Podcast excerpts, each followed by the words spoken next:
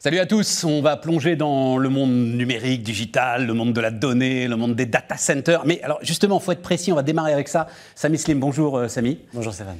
Alors d'abord, euh, donc euh, Telehouse France euh, appartient à un groupe japonais que je ne connaissais pas, Oui. KDDI, Oui, c'est qui le, a l'air d'être un sacré truc quoi quand même. le Orange du Japon.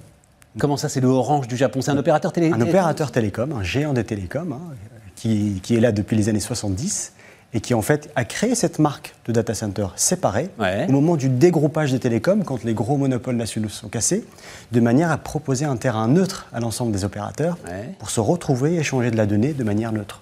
Donc euh, moi je suis SFR, j'ai pas envie dans d'aller dans le data center de, de Orange On est d'accord. euh, pour, euh, pour échanger mes données avec mes clients. Donc voilà la marque neutre, le terrain de jeu neutre, la place de marché neutre qui permet à ces clients-là de s'interconnecter. Mais pour être bien précis, data center, vous, vous n'opérez pas le cloud, ce fameux cloud aujourd'hui qui euh, occupe nos, nos Ça c'est le métier de nos clients. Voilà. Donc nous opérons des bâtiments ultra sécurisés sur lesquels on assure l'électricité, la climatisation, la sécurité physique et l'arrivée des fibres optiques.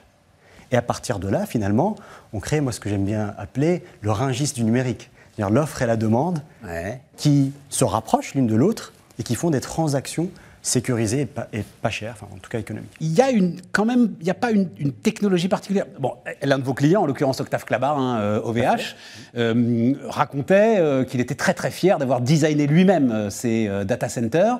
Il y a- je veux dire, il y a quand même des éléments qui peuvent faire que le data center va, pardon, je dis n'importe quoi, plus ou moins vite et plus ou moins efficace. C'est juste. Alors, il faut savoir aussi dissocier les styles de data center. Donc, une donnée, ça se, traite, ça se traite, ça se stocke et ça s'échange. Ouais. Donc, il y a des data centers qui sont spécialisés dans le traitement et dans le stockage, notamment ceux de OVH, qu'il a designé lui-même, qui sont extrêmement efficaces et qui sont franchement brillants. Nos data centers, ce téléhouse, ce sont des, des- des- des data centers de transit de données. Ça veut dire là où la, de- la donnée s'échange entre un client A et un client B. Si vous voulez regarder cette vidéo-là qu'on est en train de filmer, elle doit être en face d'une box de quelqu'un qui va la regarder. Eh bien, cette interconnexion se passe dans des data centers qui sont ceux de Telehouse aujourd'hui. Si bien qu'aujourd'hui, on fait transiter la moitié du trafic Internet national dans nos data centers en France. Quand même Et oui, 50% du trafic de Peering est dans le data center. dans les data centers de Tel Aviv. Et-. Et il y a- et il y, a du- il y a du software derrière tout ça, alors quand même. Alors, il y a effectivement un pilotage de ces fameuses interconnexions, de manière à ce que euh, les flux soient sécurisés. Il y a toujours deux routes. S'il y a un problème sur un câble, ça bascule sur l'autre. Donc, il ne faut que la- cette fameuse donnée, ou le service plutôt au client final, ne se coupe jamais, quels que soient les aléas qui peuvent arriver. Euh, C'était l'ancien patron d'Orange euh, à l'époque, Didier Lombard, qui disait On construit des autoroutes sur lesquelles ne roulent que des voitures américaines. Alors, c'est une belle image. hein. C'est tristement juste, c'est. Euh, que effectivement, ceux qui remplissent aujourd'hui les, les- les voies numériques sont en tout cas le top 4 mondial qui prend 80% de la place. C'est ça. C'est américain. C'est américain. Alors, n'y a pas de fatalité. hein. Euh, je pense que les choses peuvent changer. Nous, on, est une boîte qui a 35 ans. On a, vu en fait des cycles. Au début, on était très télécom. Il n'y avait que les opérateurs télécoms chez nous. Puis sont arrivés les médias, qui étaient très forts. Et puis sont venus les financiers, les banques. Et maintenant, il y a effectivement GAFAM. Moi, je pense qu'il n'y a pas de fatalité. Je pense que demain, il peut encore y avoir des géants européens et français qui peuvent reprendre la main sur ces autoroutes-là. Dans l'ensemble de vos transits, c'est dans ces data centers, c'est le- le- les banques qui m'y font penser. Il y a des secteurs qui exigent des consignes de sécurité particulières ou Oui. Oui. Absolument. Il y a des données tellement critiques que si vous voulez, même la fibre ne doit pas être à nu dans le data center. Elle est enveloppée dans de l'aluminium, de manière à ce que même si vous passez à côté, parce que vous allez dans une autre salle de data center dans le même bâtiment, vous ne pouvez pas venir écouter, parce que vous pouvez écouter la fibre avec un simple tor. hein. Vous, Qu'est-ce que c'est qu'un tor? Je sais pas. c'est- C'est c'est un anneau que vous mettez autour d'une fibre optique, vous captez une fraction de la lumière et vous écoutez ainsi les flux qui passent. Ce genre de problématiques, on doit les résoudre pour nos clients, Ouais, surtout dans les data centers qui sont critiques comme les nôtres. ouais. Les plus critiques, c'est quoi? Parce que j'ai cité les banques. C'est les banques? Alors, il y, a il y a bien sûr les banques, Et puis y a tout ce qui est euh, infrastructure, euh, infrastructure régalienne. vitale, voilà, Oui, régalienne, qui effectivement transite par là. Et puis, bon, il y a- il y, a des données, euh, y a des données un petit peu plus sen- sensibles que d'autres, effectivement, et la santé. Euh, il y a certaines entreprises qui ont des secrets industriels très bien protégés, qui par effet d'usage massif du cloud aujourd'hui passent par nos data centers. Ceux-là également font l'objet de traitements spécifiques. C'est le choix de nos clients. hein. Nous, on Il y en a la pas, palette. mais il y en a pas tant que ça, euh, Samy. Enfin, moi, je discute beaucoup avec elles, donc c'est ce fameux terme on-premise, c'est-à-dire elles aiment bien quand même garder le truc Gar- gar- quand c'est vraiment Oui, euh, c'est critique. c'est ça. Mais en fait, Elles aiment bien garder le truc chez elles. Voilà. Absolument, mais, mais, mais ce, qui, ce qui est curieux, c'est qu'effectivement, elles vont prendre de l'espace chez nous pour du on-premise. Et puis à côté, elles vont se connecter au cloud qui est voisin dans notre même data center. Et puis de l'autre côté, il y a l'opérateur télécom parce que l'on a besoin pour aller au bureau. Et à chaque fois qu'on fait un saut de puce d'un serveur à l'autre, on expose une vulnérabilité. Et c'est là où il y a des granularités en fait, de sécurité qui se mettent en place. C'est comme si vous sécurisez une route. Ouais, non, mais est-ce Oui. que non, non, mais puis vous êtes un truc, c'est le phare. Est-ce que l'un de vos data centers a déjà été attaqué? En Jamais. permanence tout le temps? Oh, quoi, jamais si. Attaque. Ils le sont en permanence tout le temps. Alors, il faut, faire- faut faire la différence entre l'attaque au sens physique, parce que nous Ah sommes... non, je parle pas de l'attaque au sens physique, Voilà. je parle de l'attaque digitale. Et l'attaque digitale. Alors, l'attaque digitale, ce, que- ce qui est, j'ai envie de dire, heureusement pour nous, on ne la voit pas. Parce que notre limite de responsabilité s'arrête à la porte du serveur. C'est le transit. Le serveur, c'est celui d'Octave, c'est celui de- de- des clients, c'est eux qui opèrent la partie cyber. Nous, nous leur donnons les outils, les moyens physiques de prendre ce contrôle-là, mais charge à eux, effectivement, de, de mettre les bonnes pratiques. Comment est-ce que vous prenez le, alors le- le- évidemment la, la question elle vient maintenant euh, logiquement donc c'est euh, le numérique responsable de je ne sais plus combien 4% des émissions de gaz à effet de serre etc. Bon, Alors. c'est quoi le travail là-dessus euh, d'un- d'un- d'un- d'une boîte comme Telehouse France et, et d'un géant comme le japonais KDDI Alors, bien sûr, nous avons une responsabilité forte là-dessus. Mais avant de parler effectivement de- du travail qu'on fait sur ce terrain-là, j'aimerais rappeler quelque chose de fondamental. C'est que le, le trafic Internet, depuis 2010, a été multiplié par 16. On l'a vu dans notre propre data center. Le workload, ça veut dire la charge des serveurs chez nous, a été multiplié par 10. La consommation électrique de nos data centers a augmenté de 10%. Les data centers sont à pied- un piège à carbone pour le numérique.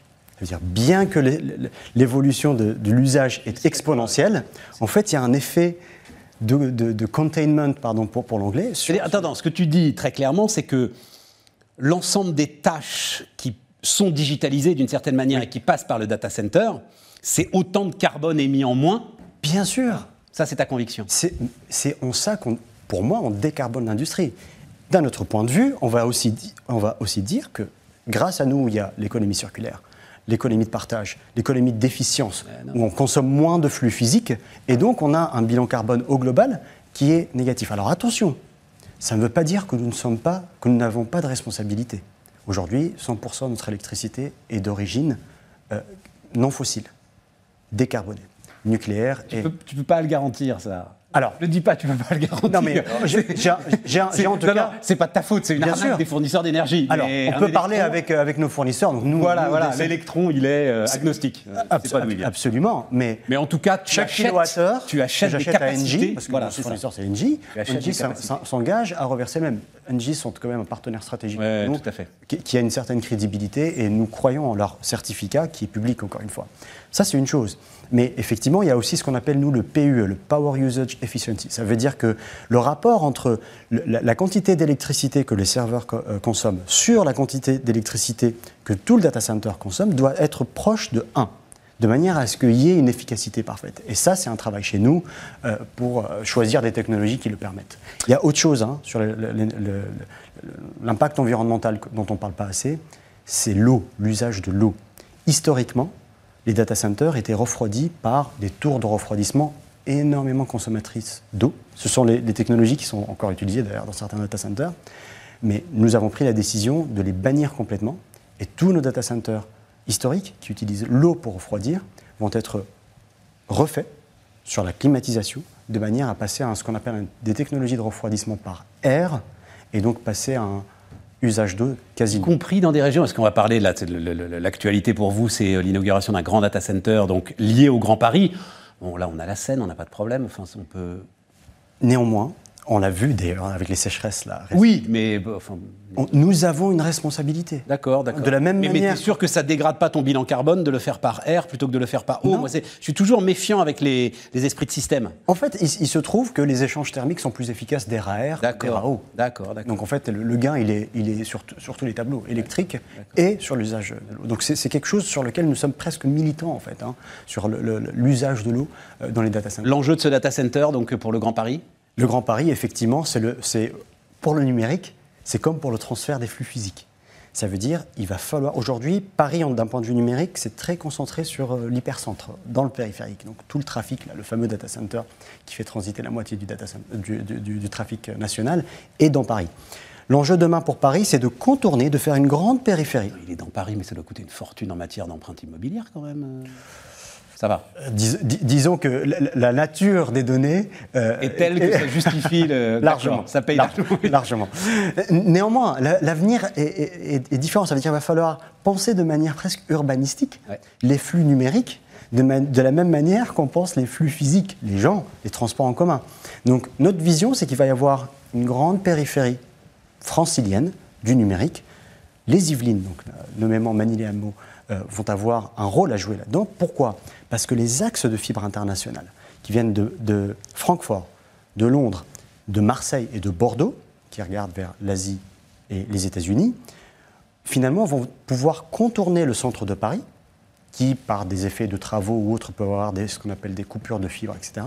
Et donc, finalement, dessiner une ceinture numérique autour de Paris et garder ce rapprochement du contenu numérique au plus proche des utilisateurs. Mais on, on a une position géographique. Euh, ah, c'est une, chance de la extraordinaire. Oui, voilà, c'est un, un don de la nature. On l'a peut-être pas toujours euh, bien utilisé.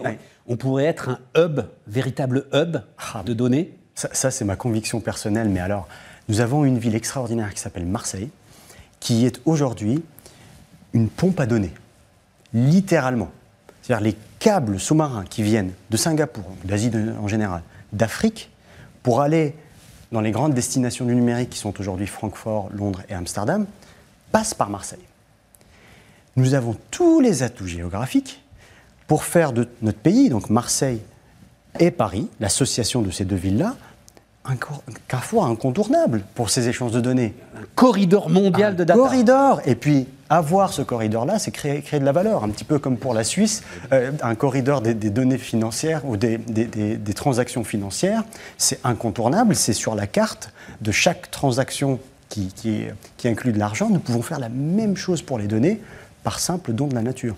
Et donc ça, c'est nous, notre, en tout cas, engagement vis-à-vis de la France. On a, on a mis un milliard d'euros sur la table d'investissement sur les data centers. Ce qu'il faut des data centers pour ça. Les data centers, c'est quoi? C'est les aéroports. bien sûr, bien sûr. Bien sûr, Ce sont les, les, carrefours. Quoi. Donc nous allons mettre des data centers à Paris, à Marseille, et nous allons continuer d'encourager ces flux de données qui viennent de partout dans le monde à atterrir sur notre sol national. Parce qu'aujourd'hui, ils ont tendance à contourner la France? Bah, Disons que les, les grandes places européennes, aujourd'hui, c'est plutôt Francfort, Londres, Amsterdam. Alors, contourner la France géographiquement, c'est difficile. Euh, euh, néanmoins, la destination finale sont plutôt ces trois villes-là. Nous souhaitons pousser la France, Paris c'est quand même dans le, top 4 mondial, hein, on n'est pas ridicule, euh, nous pensons que nous pouvons aller titiller Londres, non, mais tu sais, peut-être Francfort. Je le dire tranquillement, moi je connais des entrepreneurs marseillais, importateurs de fruits et légumes qui préfèrent décharger à Gênes ou euh, en Espagne plutôt que décharger à Marseille et euh, c'est juste faire le reste. C'est juste aujourd'hui eux-mêmes en pleurs, hein, eux-mêmes en pleurs de cette terrible de, de, Gênes et de Barcelone voilà, sur les câbles sous-marins également. voilà, c'est pareil. pareil, Mais voilà, rien n'est perdu. Moi, je suis un, je suis un optimiste. J'y crois. Formidable. Merci de nous avoir permis de faire connaissance avec ce groupe et cette activité. Et évidemment, on se retrouve bientôt.